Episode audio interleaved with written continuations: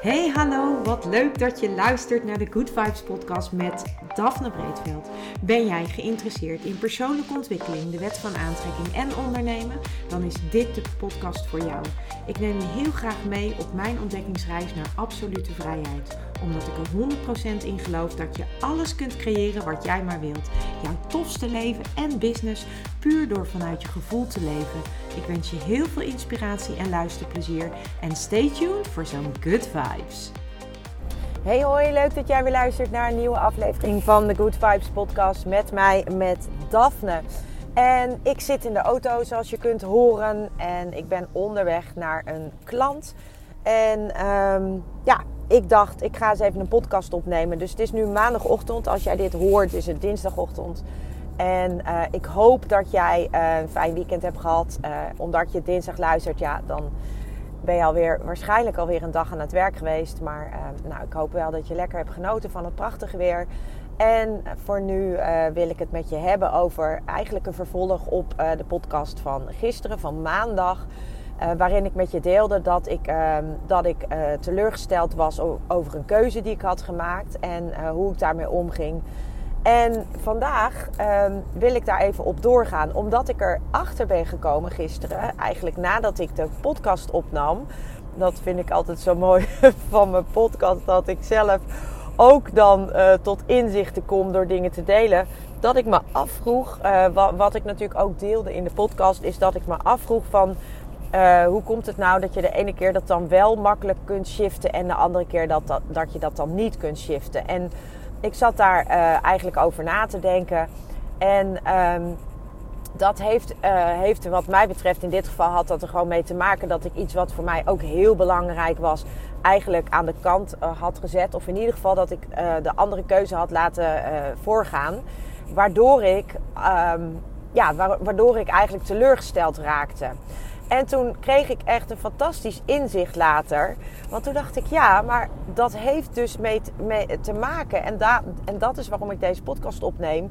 Omdat teleurstelling, dat zegt ook iets over het verlangen. En dat vond ik eigenlijk wel heel mooi. Want toen dacht ik, ja, dat is dus ook dan weer de les die je daaruit mag leren. Dat je dus doordat je teleurgesteld bent. En uh, wat ik al zei in de podcast, ik, ik kan eigenlijk altijd wel zien wat, um, wat er wel goed was. En ik kan ook altijd wel shiften naar wat er wel goed was in de situatie. Of wat het me gebracht heeft, of wat ik ervan heb mogen leren. In dit geval vond ik dat dus heel lastig. En ik bleef ook, um, ik kon ook moeilijk die shift maken en die energie uh, veranderen. Ik merkte echt dat ik een beetje ja, timider ervan was. Maar tegelijkertijd, toen ik daar later dus over nadacht, toen dacht ik, ja, wat, deze, wat dit voorbeeld jou dus brengt, is dat het eigenlijk die teleurstelling zo duidelijk laat zien waar dat verlangen zit. En dat vond ik echt een enorme eye-opener. En toen ben ik eens na gaan denken over andere situaties waarin ik teleurgesteld raakte of was.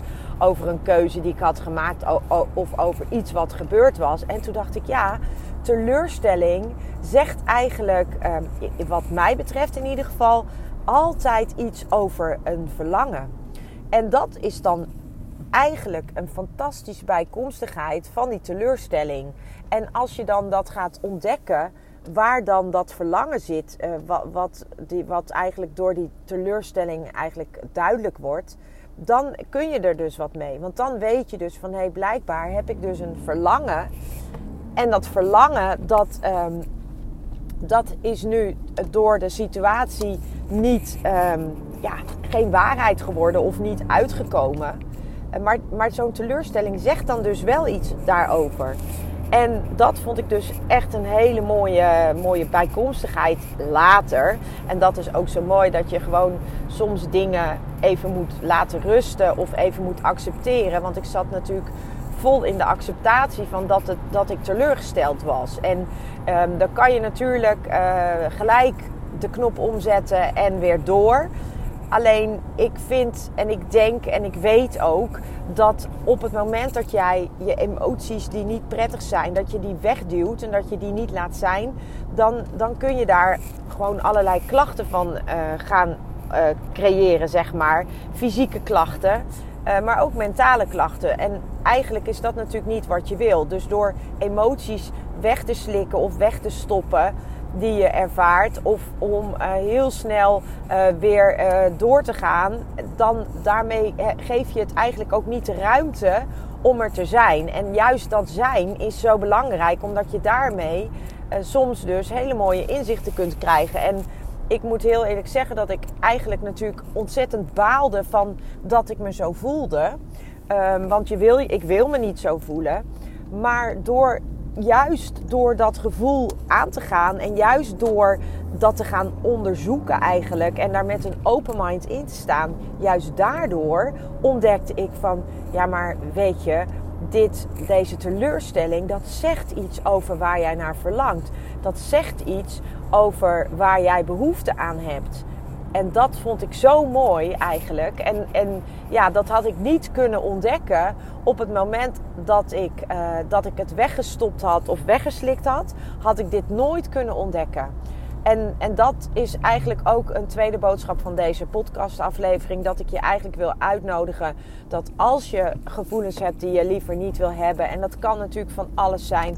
Maar vaak zijn het gevoelens van, van um, ja, die, die een minder hoge trilling hebben. Dus vaak is het boosheid, of het is teleurstelling, of het is uh, onzekerheid, of het is misschien wel uh, on, onrust. Misschien voel je je heel erg onrustig. Dat zijn eigenlijk allemaal emoties die over het algemeen dus een lagere trillingsfrequentie hebben. En eigenlijk wil je liever wat hogere eh, trillingsfrequentie emoties ervaren. Omdat die ervoor zorgen dat jij ook steeds meer van dat soort ervaringen in je leven gaat aantrekken. En daarom is het natuurlijk fijn als jij dat kunt shiften. Maar je moet het eh, wel shiften op het moment dat jij het dus wel hebt uh, geaccepteerd en hebt toegestaan dat die andere emoties er wel zijn. Dus het is niet de bedoeling dat jij de emoties wegduwt of wegstopt of wegslikt. Want vanuit de, uh, vanuit de uh, connectie tussen body, mind en soul um, is, er gewoon, is dat gewoon niet goed voor je. Het is niet gezond voor je om emoties weg te duwen, nare emoties omdat, uh, omdat dat juist zich gaat ophopen in het lichaam. En dan krijg je blokkades. En dat is wat je niet wil. En uh, vanuit de Chinese uh, geneeskunde, wat natuurlijk ook hoort bij de vijf elementen, daar, daar gaat men ervan uit dat op het moment dat er een disbalans in, jou, in jouw energie is, dat dat zich uit in blokkades in het lichaam. En dat uitzicht dan in fysieke klachten. Maar je kunt natuurlijk daar ook mentale klachten van krijgen door dingen maar steeds weg te duwen of weg te slikken. En daar, vandaar ook altijd de uitnodiging om te kijken van waar zit dit? Waar komt dit vandaan? Hoe is dit ontstaan? En ik vond dus uh, voor mezelf vond ik het dus fantastisch om te ontdekken van hé, hey, maar die teleurstelling die jij nu ervaart, dat, heeft, dat, dat legt eigenlijk zo. Uh, je bent er zo door geraakt omdat het de vinger op de zere plek ligt. En dat heeft te maken met het verlangen dat er is. Dus mijn, uh, mijn source, of mijn, eh, wie ik in basis ben, dus dat is je inner being of source, of, of, of ja, wie, jij, wie jij bent, jezelf, of hoe je het ook noemen wil, die, um, die wil graag iets anders. En dat gevoel van ongemak of dat gevoel van onbehagen of van teleurstelling, wat ik dus nu voelde, dat had eigenlijk er gewoon mee te maken dat ik dus niet in alignment uh, was op dat moment met mijn, uh, met mijn uh, inner being, dus met mijn source. En op het moment dat je dus wel in verbinding bent met source, dan, ehm, dan, dan weet je dus dat dat, dat verlangen dat dat eronder zit. En dat dat maakt dat, dat dus, dus ja, dat maakt dat jij je zo voelt. En um, dat vind ik eigenlijk wel heel mooi. Dat, uh, dat eigenlijk alle emoties die je ervaart. Excuus. Alle emoties die je ervaart, dat zijn uh, over het algemeen zijn dat dus um, signalen van een verlangen die er zit, uh, dat er zit. Uh, alle negatieve emoties of minder fijne emoties, laat ik het zo zeggen. Want negatieve emotie is eigenlijk niet het juiste woord voor een emotie, omdat um, alle emoties gewoon emoties zijn en bij het leven horen. Maar een negatieve emotie, wat ik daar eigenlijk mee bedoel, is dat een emotie die een lage trilling heeft. En ehm, als je me volgt al een tijdje, dan weet je dus dat emoties met een lage trilling, dat dat eigenlijk emoties zijn die dan ook ervaringen met een lage trilling op jouw pad gaan aantrekken. Want dat is hoe de wet van aantrekking werkt. Dus je wilt eigenlijk uh, liever die emoties niet te veel of in ieder geval niet overheersend ervaren. En op het moment dat jij dus overheersend uh, emoties ervaart uh, met een lage trilling, dan uh, is dat ook wat je steeds meer in je leven gaat aantrekken. En dat is eigenlijk heeft dat ook heel erg te maken met een bepaalde focus die je dan aanbrengt. En die focus die heeft dus te maken met, uh, met dat gevoel wat hoort bij die lager trillende emotie. Dus die, zoals ik dat dan noem, negatieve emotie. Maar eigenlijk is het gewoon een laag trillende emotie. Of een emotie die trilt op een lage frequentie. Waardoor uh, dat wat je aan gaat trekken ook uh, op een lage frequentie trilt. En, en, en dus trek je meer van dat aan. En dat is nou juist waar, wat je eigenlijk niet wil. En onbewust gebeurt dat heel veel. Um, en en dat, het mooie is ook dat je daar natuurlijk zelf keuzes in kunt maken. Maar die keu om, om een andere emotie bij jezelf op te gaan roepen door bijvoorbeeld iets anders te gaan doen. Of door iets te doen waar jij echt heel blij van wordt. Of waar jij je goed bij voelt. Of waar je gelukkig van wordt. Alleen dat betekent niet dat je die emotie weg moet duwen. En dat je dus dat weg moet slikken. Want daar, dat is dus echt schadelijk voor jou als persoon. Uh, omdat het zich gaat uh, ophopen als je dat te vaak doet uh, in je lichaam. En dan krijg je blokkades. En, en van die blokka blokkades vormen dan uiteindelijk fysieke klachten. En dat is ook uh, wat ik uh, zo mooi vind aan die vijf elementen coaching bijvoorbeeld. Dat is dat je dus altijd naar het totale plaatje kijkt. Je kijkt naar de totale persoon. En op het moment dat klachten dus langer bestaan, dan weet ik eigenlijk altijd al dat daar dus ook een emotioneel iets achter zit. En dat daar een bepaalde emotie gekoppeld is uh, die ervoor zorgt dat die fysieke klachten in die vorm zijn, uh, ja, zijn ontstaan. En, en dat is hoe de uh, traditionele Chinese geneeskunde werkt. Die kijken naar het totaal en die kijken naar de koppeling tussen, tussen jou als persoon. wie ben jij in basis? En dat is dan je Naistarkie. Um, maar daarnaast, en dat, dat zegt dan wat over je competenties en over je vaardigheden en over je uitdagingen en over, dat is eigenlijk een soort blauwdruk van wie jij in basis bent. Maar daarnaast kunnen op het moment als jij dus fysieke klachten ervaart, kan dat dus, uh, kan dat dus heel goed komen van bepaalde emoties die jij wegstopt of die jij niet ervaart. Uh, en dat kan zowel een positieve als een negatieve emotie zijn. Dus daar zit en een negatief bedoel ik natuurlijk ook weer die lager trillende emoties. En dat, uh, dat is ontzettend interessant om, om te gaan onderzoeken bij, uh, bij mensen die dus fysieke klachten hebben. Um, omdat je dan de oorzaak weg kunt nemen. En die oorzaak, uh, dat is waar we vanuit de vijf elementen naar gaan kijken. En vanuit de westerse geneeskunde kijken we vaak van wat is de klacht en dan proberen we te achterhalen uh, hoe dat dan fysiek ontstaan is. Maar vaak vergeten we in de westerse geneeskunde, vergeten we dus dat hele mentale, die hele mentale component. En we vergeten ook die hele emotionele component. En dat stukje, dat maakt dan vaak dat die klachten blijven bestaan. Of dat je een bepaalde klacht blijft houden. En, en ja, dat is dus echt iets wat ontstaat op het moment dat jij dus negatieve emoties, dus lager trillende emoties, blijft wegduwen. En uh, mocht jij uh, dit, dit beluisteren en dit herkennen, ont, ga dan eens op onderzoek uit bij jezelf. Wat, wat doe ik? Hè? Slik ik dingen weg? Slik ik dingen in? Zeg ik dingen niet? wat, welke emoties overheersen bij mij eigenlijk op een dag? Voel ik me over het algemeen lekker? Zit ik lekker in mijn vel? Of ben ik uit balans en voel ik me helemaal niet lekker? En ben ik over het algemeen boos? Of ben ik heel erg verdrietig? En verdriet en boosheid, dat zijn allemaal, uh, ja, dat zijn eigenlijk allemaal emoties die op een lagere trilling trillen. En dat zijn dus ook emoties die voor fysieke klachten kunnen zorgen. En dan specifiek in bepaalde organen of bepaalde lichaamsdelen. Dus je kunt van daaruit kun je dat heel mooi gaan uh, ontdekken, ontrafelen. Hoe dat nou precies werkt. En dat vind ik zo fantastisch aan die, aan die vijf elementen. Dat dat dus veel verder kijkt dan alleen het fysieke stuk. Het kijkt naar eigenlijk jou, jou als totaal.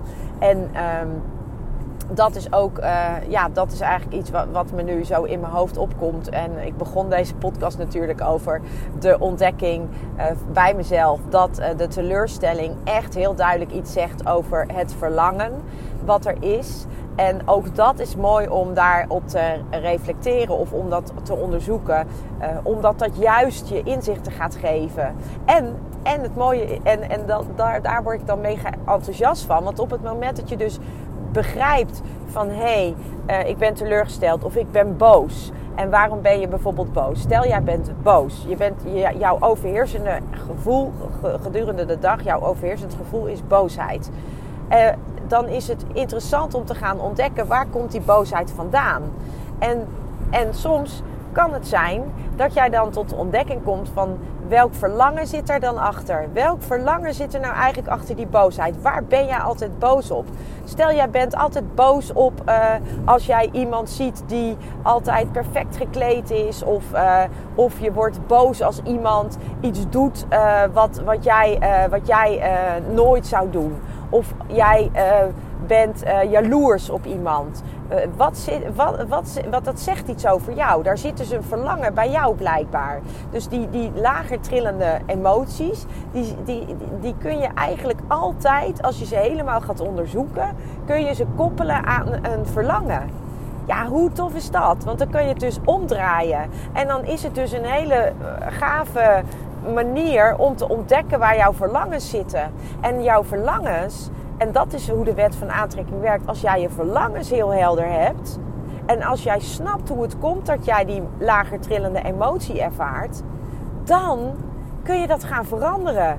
Want dat is hoe de wet van aantrekking werkt. Als jij je bewust wordt van wat er gebeurt en waarom dat gebeurt, dan kun je die verandering gaan teweegbrengen.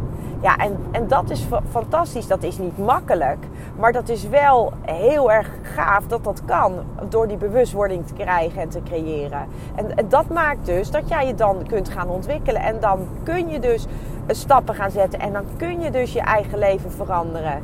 En dan kun je dus dat verlangen wat, wat jij eigenlijk hebt, dat kun je dus ook daadwerkelijk werkelijkheid laten worden. Puur door op onderzoek te gaan naar die lager trillende emoties en hoe het nou komt dat je dat ervaart. En dan is het natuurlijk wel belangrijk, en dat heb ik ook al heel vaak in deze podcast gezegd. Dan is het natuurlijk wel belangrijk dat jij niet jezelf als slachtoffer ziet van het leven waar je in zit.